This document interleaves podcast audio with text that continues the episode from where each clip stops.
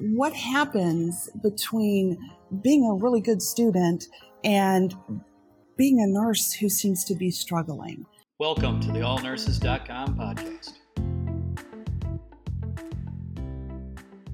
One of the things that I saw happening a lot were students who were very good in the clinicals and classroom setting would become very frustrated and have a very hard time with orienting to the critical care units and med surg units and other units as well.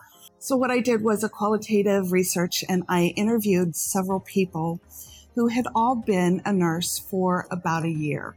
They were able to share their stories with me of the struggles and the triumphs and the things they experienced during that year time period. And so, what were some similarities between their socialization? One was I, I, had asked them to share a story, and it could be any story they wanted to share.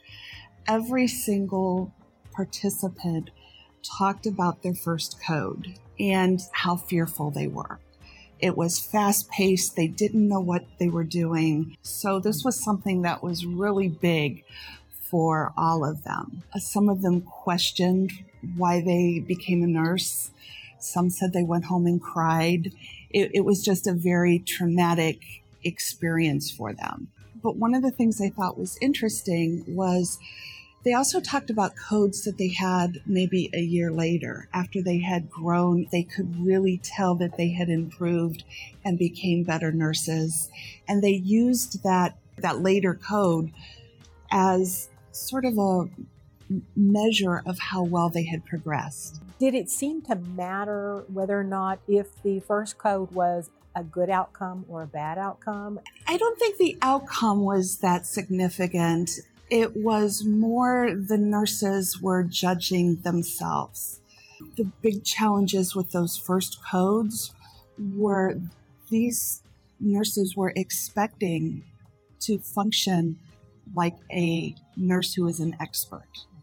And that's not going to happen when you're a brand new grad. Whereas as the later codes, they were more co- competent. They had progressed, you know, moving toward proficiency, competence. They were able to handle it much better. The more accomplished nurses, how can they make that transition a little easier for the new grads? That's a really, really challenging question.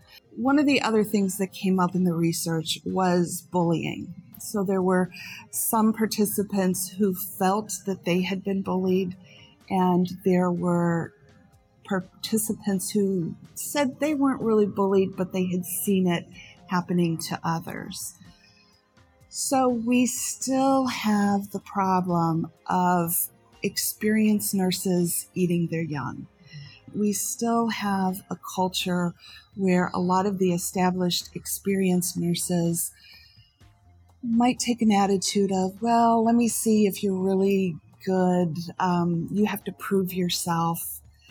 So there's still that big challenge that we need to work on.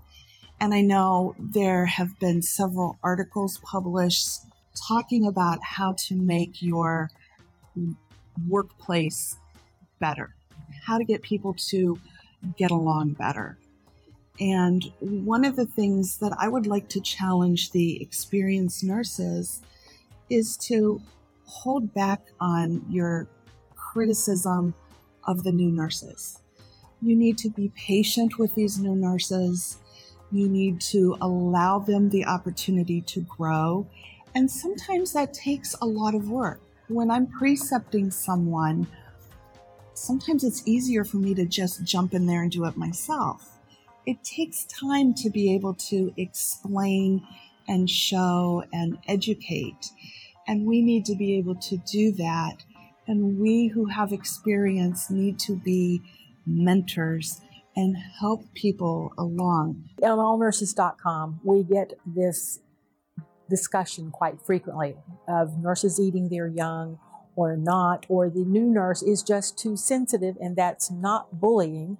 Um, so it's kind of a both sides of the story. So, so how would you suggest that the new nurse handle that? So I think a couple things for the new grad is open, honest communication and don't have impossible goals for yourself. I've seen a couple things happen. I've seen the new nurse who is afraid to make a mistake and afraid to let their preceptor know they may not know how to do a procedure or they may not how to do charting or whatever skill. So they sort of hide. And that can be a roadblock to good communication and establishing a good mentoring relationship. Uh, you need to be able to say, you know, I went over this in school, but I'm not real confident. Can you walk me through? Can you help me this this first time? And you do have to be open to getting a little bit of criticism and being able to take that criticism, analyze it, and learn from it and improve what you do later on. How do nurses develop coping skills? A lot of it is experience. The more codes you have, the better you become at participating in, in them. A lot of hospitals are now having sim labs as part of orientation. Even if a hospital doesn't have a sim lab, you can do mock scenarios.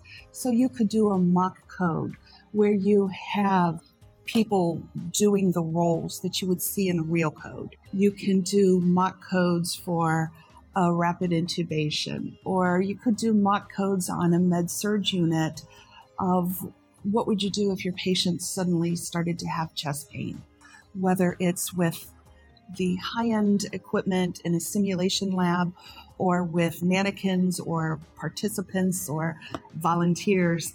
I think the key for that is you're learning the role, you're learning the action, and you are processing and you are getting better at it. The other thing for new nurses, don't sit back and watch. If there's a code or a procedure going in the on in a room, even if it's not your patient, see if you can go in there and you can watch and you can see what's going on and how it flows. Or can you jump in there and be a participant? So don't back away from things. Get in there and, and get experience. Sounds like experience helps to build one's confidence. You know, unfortunately, the only way you can get experience is by going in, doing things. I do that a lot with my students uh, when I have them in clinical. They're like, I don't know how to do this. I'm like, yes, you did. You did it in lab. You did fine. But I don't know. We're going in and doing it. We're going to do it. And usually become more comfortable with it. once the they do, do something the yes. first time, they're like, I got it.